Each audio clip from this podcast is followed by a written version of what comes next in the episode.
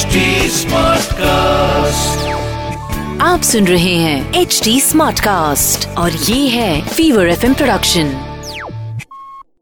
ये कार्यक्रम सत्य घटनाओं से प्रेरित है। जिनके साथ ये घटनाएँ घटी उसकी वास्तविकता उन्हीं तक सीमित है। भूत प्रेतों और अपसामान्य विषयों के होने पर चैनल कोई दावा नहीं करता और न ही प्रोत्साहन करता है। इंसान और जख्मों का बहुत पुराना नाता है। और जख्मों और निशानों का भी। जख्म अक्सर अपने पीछे निशान छोड़ जाते हैं, पर हर जख्म के निशान आसानी से पीछा नहीं छोड़ते।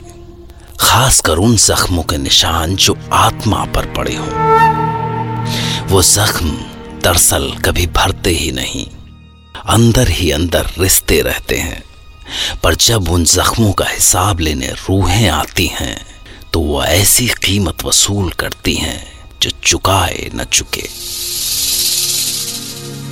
मैं डॉक्टर नागर पेशे से मनोवैज्ञानिक और पैशन से ह्यूमन माइंड का फ़ैन तो आपके पास लेकर आता हूँ, मुझसे मिले कुछ लोगों की आप बीती कुछ घटनाएँ जिन्हें सुनकर आप सोचने पर मजबूर हो जाते हैं।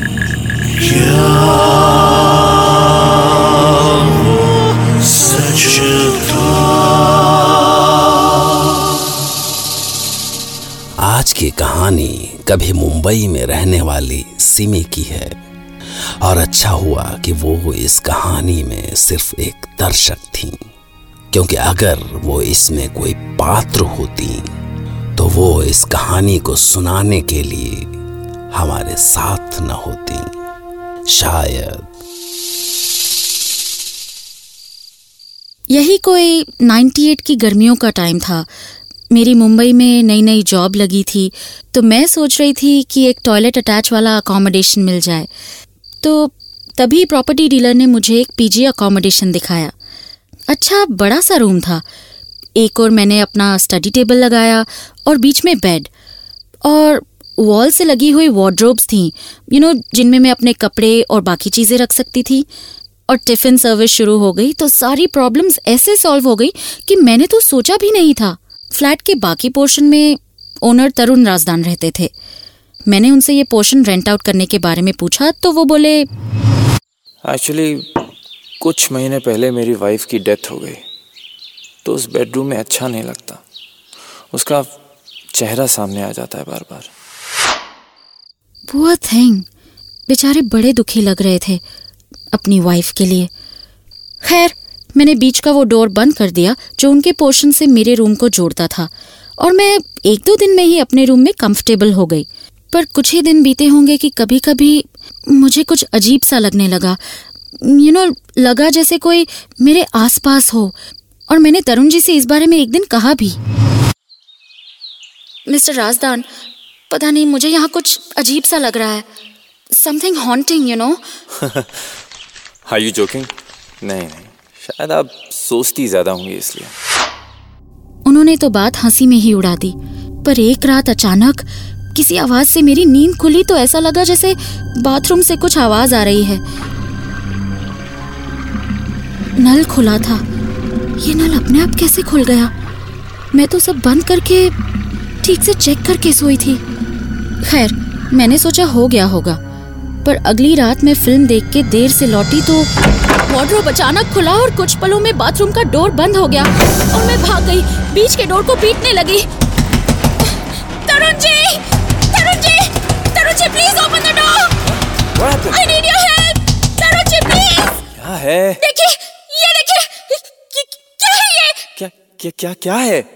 क्या क्या क्या बोल रही हैं आप? व्हाट इज़ ये वार्डरोब अपने आप खुल गया और फिर बाथरूम का डोर अपने आप बंद हुआ। रिलैक्स यहाँ कुछ भी नहीं है कुछ भी नहीं है। मैं बुरी तरह डर गई थी।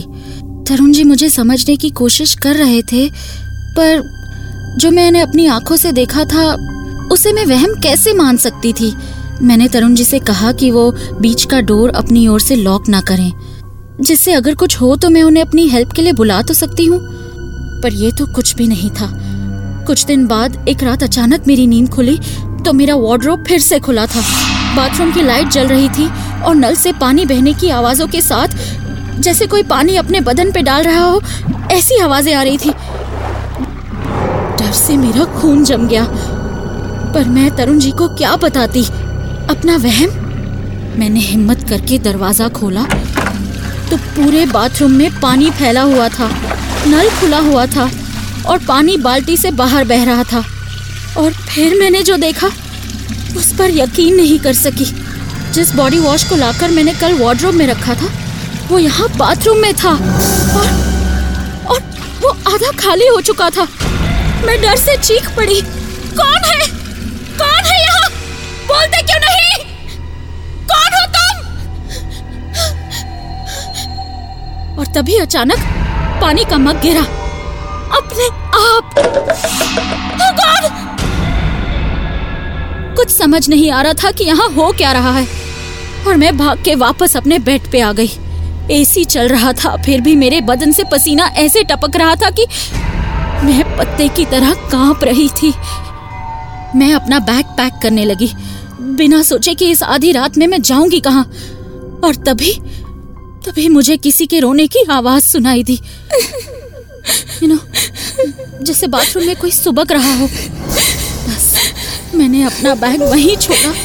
और भाग के बाहर निकली। और पागलों की तरह पड़ोस में जो भी फ्लैट दिखा उसका दरवाज़ा पीटने लगी। खोलो! Please please open the door for god sake please please open the door somebody please help और डोर खुला तो आई सॉ यंग गाय वो वो भजक्का सा मुझे देख रहा था। ए, क्या हुआ? ए, ए, ए, एक मिनट एक मिनट। कौ, कौ, कौ, कौन है आप? आप बताइए एक मिनट की ऐसी आधी रात को आप यहाँ क्या कर रहे हो? बताऊँगी सब बताऊँगी पर मुझे मुझे अंदर आने दीजिए please please I beg of you please okay okay okay okay okay एक मिनट एक मिनट आराम से आप अंदर आ जाइए please come come on please please sit down ये लीजिए आप आप पानी ले लीजिए आप। अब बताइए क्या हुआ? मैं इसी फ्लोर पे रहती हूँ नाइन ज़ीरो फोर में। वहाँ वहाँ तो वो तरुण राजदान रहता है ना? मैं उनकी पेइंग गेस्ट हूँ।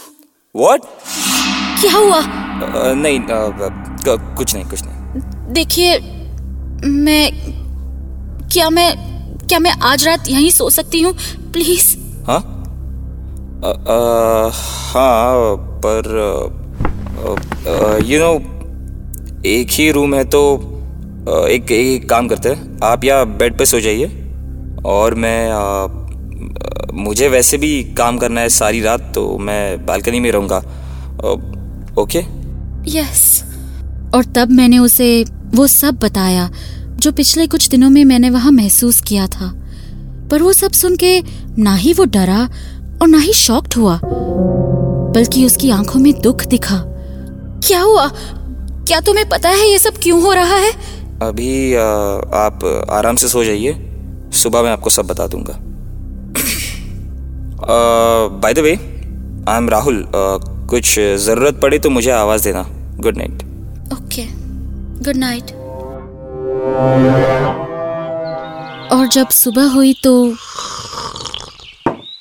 तरुण ने तुम्हें अपनी बीवी के बारे में बताया?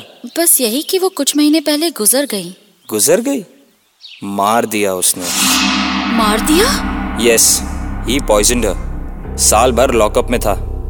अभी भी केस चल रहा है इस पे। माय गॉड वैसे वैसे तो कितना सीधा लगता है। She was such a beautiful lady और क्या हालत कर दी थी उसकी। जहर से पूरी बॉडी पे नीले निशान हो गए थे। मरने से पहले पूरे एक हफ़्ते तक तड़पती रही बेचारी। पर क्यों? क्योंकि उस तरुण राजदान को शक था कि मेरे और उसके बीवी के बीच में कुछ है। How could anybody doubt such a innocent women वो समझता था कि उसके पेट में मेरा ही बच्चा है। इसलिए रोज टॉर्चर करता था उसको। You just shut your mouth okay बात मत करना मेरे से। गुलछर्रे किसी और के साथ उड़ा और यहाँ के। ये ये नाटक? तरुण तरुण ऐसा कुछ भी नहीं है तरुण। आई एम श्योर ये बच्चा मेरा नहीं है और मैं इसकी ज़िम्मेदारी कतई नहीं उठाऊँगा। गो टू हेल या फिर जाओ उसके पास जिसका बच्चा तुम्हारे पेट में है। Get out of my house get out नहीं प्लीज़ मुझे घर से मत निकालो। अरे जा। प्लीज़ हट। एंड आई एम श्योर उसने शुभा के बेबी को अबॉर्ट करने के लिए उसे कोई मेडिसिन दी थी धोखे से। उसका अपना खुद का मेडिकल स्टोर है ना? So he knows all about medicine बच्चा शुभा के पेट में ही मर गया और इन्फेक्शन सारी बॉडी में फैल गया। पर मुझे जो कुछ दिखाई दिया वो? शुभा ही होगी। उसी कमरे में तो निकली उसकी जान। माय oh गॉड तो मैं उसी बेड पे सो रही हूँ जिसपे relax don't get scared I am sure वो तुम्हें कुछ नहीं करेगी। और फिर मैं वहाँ से अपने रूम में लौट आई। कुछ दिन सब शांत रहा। उसके बाद एक दिन अचानक मेरे अंदर वाले डोर पे नॉक हुआ। और मैंने डोर खोला तो तरुण सामने था। और उसके हाथ में एक बॉक्स। सिमी जी सिमी जी लीजिए ये चॉकलेट खाइए ये chocolates I won the case लीजिए लीजिए खाइए ओह सच रिलीफ थक गया था मैं कोर्ट के चक्कर काटते काटते मुझे तो लगा था सारी ज़िंदगी इसी में कट जाएगी ओह congratulation Tarun ji thank you पर उस रात जैसे ही मेरी आँख लगी तो अचानक बाथरूम से फिर वही रोने की आवाज़ सुनाई दी और इस बार वो आवाज़ अंदर तक हिला गई। दर्द के साथ कैसा गुस्सा था आज उस आवाज़ में। मैं हिम्मत करके बिस्तर से उठी और दबे पाँव बाथरूम तक गई।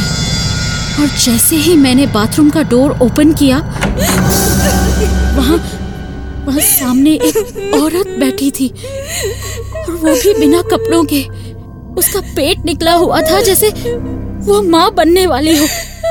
उसके दूध जैसे बदन पर नीले निशान थे जिनको वो रगड़ रगड़ कर छुड़ाने की कोशिश कर रही थी पर वो जितना भी रगड़ती वो निशान जैसे के तैसे रहते और तभी अचानक उसने मेरी ओर चेहरा उठाया। देखो क्या कर दिया उसने? मेरे बच्चे को भी नहीं छोड़ा उसने। भगवान उसको नहीं छोड़ेगा जेल में सड़ेगा वो। और तभी मेरे मुँह से निकला पर उसे तो कोर्ट ने आज़ाद कर दिया। बस मेरा इतना कहना था कि जैसे वो आग बन गई और अगले ही पल वो खड़ी हुई और उसने हाथ लहराया तो बाथरूम का डोर जैसे उखड़ते उखड़ते बचा। फिर वो किसी आंधी की तरह गई और बीच वाले डोर को धक्का मारा और उसके धक्के से सारी लैचेस टूट के बिखर गई और वो सीधे तरुण के रूम में पहुँची। शोर सुन के तरुण चौंक के बिस्तर से उठा। और जैसे ही उसने शोभा को देखा उसका चेहरा डर से पीला पड़ गया। तुम? यहाँ पे? यहाँ पे क्या कर रही हो तुम? देखो क्या हाल कर दिया है मेरा। तुम तुम। मर गई थी पर अब तुम्हें ले जाने आई हूँ। जहाँ तुमने भेजा था मुझे मेरे सात महीने के बच्चे को भी। चलो। मैं नहीं जाऊँगा। चलो। नहीं। अब तुम्हें भी चलना पड़ेगा। नहीं। मैं नहीं जाऊँगा। छोड़ दो मुझे। चलना दो, पड़ेगा तुम्हें भी। हम चलो। सॉरी सॉरी मुझे छोड़ दो और फिर उसने हाथ लहराया। तो सामने पड़ी टेबल दीवार से टकराई। पता नहीं कैसी ताकत थी उसमें। चलो। चिल्ला रही थी कि कान फट रहे थे। तरुण ने उसे बचने के लिए भागने की कोशिश की तो उसने हाथ बढ़ा के तरुण का गला पकड़ लिया और हवा में उठा दिया। और फिर उसने तरुण को सामने उछाल दिया। चलो। तरुण सामने की बड़ी सी विंडो का कांच तोड़ते हुए नीचे जा गया।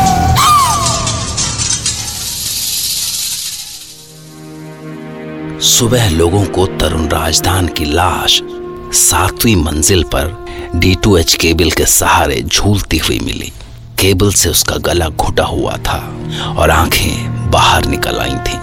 और ताज्जुब की बात है कि पुलिस को तरुण की पॉकेट में बेनेज अप्रल का पैकेट मिला। ठीक उसी बैच नंबर का, जो उसके मेडिकल स्टोर से गायब था। बेनेज अप्रल वो ही मेडिसिन थी, जिससे तरुण ने शुभा के बच्चे को गर्भ में ही मार दिया था। दोनों केसेस में इन्वेस्टिगेटिंग ऑफिसर एक ही था। इसलिए शुभा का केस फिर से खुला और तरुण को शुभा के मर्डर का दोषी पाया गया। पर सवाल है कि इतने दिनों बाद अचानक तरुण की पॉकेट में बेनेज अप्रैल का पैकेट कहाँ से आया? सोच के देखिए। मैं भी तैयार रहूँगा आपके लिए एक नई घटना लेकर, जिसे सुनकर सिमी की तरह आप भी कह पड़ेंगे।